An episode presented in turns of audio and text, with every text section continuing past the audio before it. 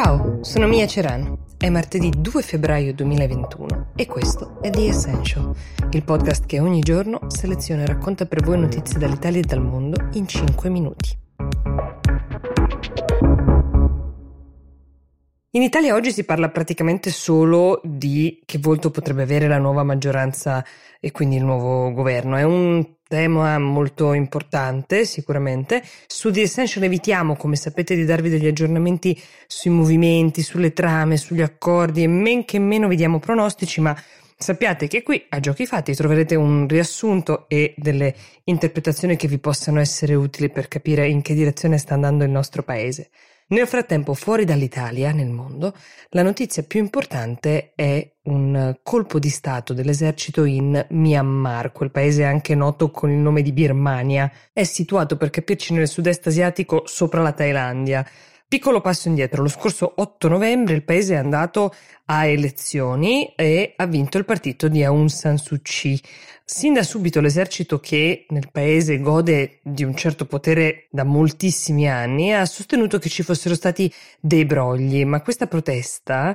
è montata ed è sfociata nelle giornate appena passate in un vero e proprio colpo di Stato, c'è stata proprio sospensione delle linee telefoniche, um, anche dei cellulari, televisioni di Stato occupate e l'arresto di Aung San Suu Kyi e di altri esponenti del suo partito. Le elezioni dell'8 novembre avevano eh, conferito all'NDL, che appunto è il partito di Suu Kyi, una vittoria schiacciante, lasciando al secondo partito, quello sostenuto dai militari, che hanno fatto il colpo di Stato, solo 24 seggi. Forse il nome Aung San Suu Kyi vi suona perché questa donna, oggi ultra settantenne, ha una carriera da attivista politica molto molto corposa che le valsa anche il premio Nobel per la pace. Figlia di un eroe nazionale birmano che lottò per l'indipendenza del paese dalla Gran Bretagna, lei si è trasferita da ambasciatrice prima in India, poi ha studiato a Oxford, ha vissuto per moltissimi anni all'estero, ha lavorato anche per l'ONU a New York, ma è famosa soprattutto per il suo operato da dissidente, soprattutto critica del regime militare che vigeva in Birmania. È stata anche agli arresti domiciliari per molti anni, fino a quando una volta libera ha fondato l'NLD, appunto, la Lega Nazionale per la Democrazia, che ha avuto un successo clamoroso alle urne già nel 2015, oltre che alle ultime elezioni, e ha sancito l'inizio di un percorso democratico per il paese che è durato almeno fino a ieri, uh, pur con la resistenza dell'esercito che non ha mai perso del tutto il potere pur essendo stato ridimensionato. Pensate che nella Costituzione del Myanmar la giunta che governa deve concedere ai militari un quarto dei seggi in Parlamento e una serie di ministeri chiave come quello uh, della difesa e il ministero degli interni, oltre ad avere l'esercito potere di veto su qualsiasi eventuale riforma costituzionale, il che sostanzialmente è una garanzia piuttosto forte del mantenimento dello status quo. Status quo eh, che pure sembrava gradualmente andare a migliorare verso un processo eh, di democratizzazione fino appunto a ieri. Anche la figura di Aung San Suu Kyi però negli anni ha conosciuto luci e ombre, questo va detto. Quando dico ombre mi riferisco principalmente a una macchia, cioè il fatto che eh, lei abbia prima ignorato e poi negato le persecuzioni di una minoranza musulmana del paese, che invece la comunità internazionale non esita a definire genocidio. È stata una mossa che ha portato alcuni anche a chiedere che le fosse ritirato il premio Nobel. Altri, sicuramente più realisti, hanno interpretato invece questo gesto come Uh, realismo politico per l'appunto, perché la difesa delle azioni dell'esercito, a cui si possono imputare queste persecuzioni di questa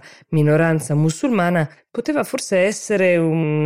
uh, modo per tutelare quel fragile processo di democratizzazione in atto nel paese negli ultimi anni, quello che vi ho descritto poco fa. Se così è stato, a poco è servito visto che Sun Chi e i suoi collaboratori più stretti sono adesso in prigione. Il colpo di Stato è avvenuto nel giorno in cui il Parlamento del Myanmar si riuniva per la prima volta dopo le elezioni e per ora a ricoprire la carica di presidente ad interim c'è l'ex generale dell'esercito Mint Sve ed è stato annunciato lo stato di emergenza per un anno, ma ovviamente seguiremo gli sviluppi ed è chiaro che anche la comunità internazionale dovrà reagire in qualche modo a quello che sta accadendo. Bene, oggi il Myanmar meritava un po' di spazio nella puntata, quindi chiudo con una segnalazione invece che una notizia. Ci tengo a farla perché riguarda la nuova puntata di Actually, che come forse sapete è un altro podcast della famiglia di Will, un po' più lungo di questo e con l'ambizione di spiegare il cambiamento nel mondo che ci circonda. Questa settimana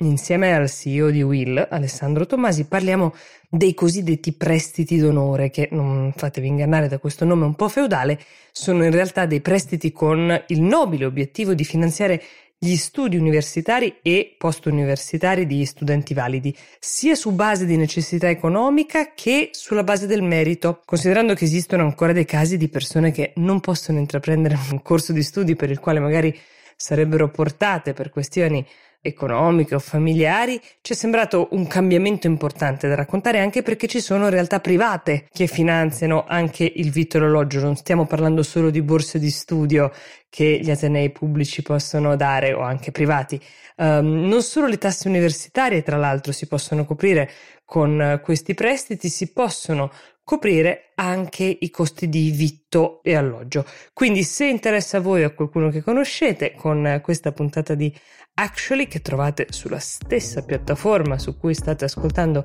The Essential, trovate tutte le informazioni anche pratiche su come potervi finanziare gli studi. Buona giornata, io vi do appuntamento a domani.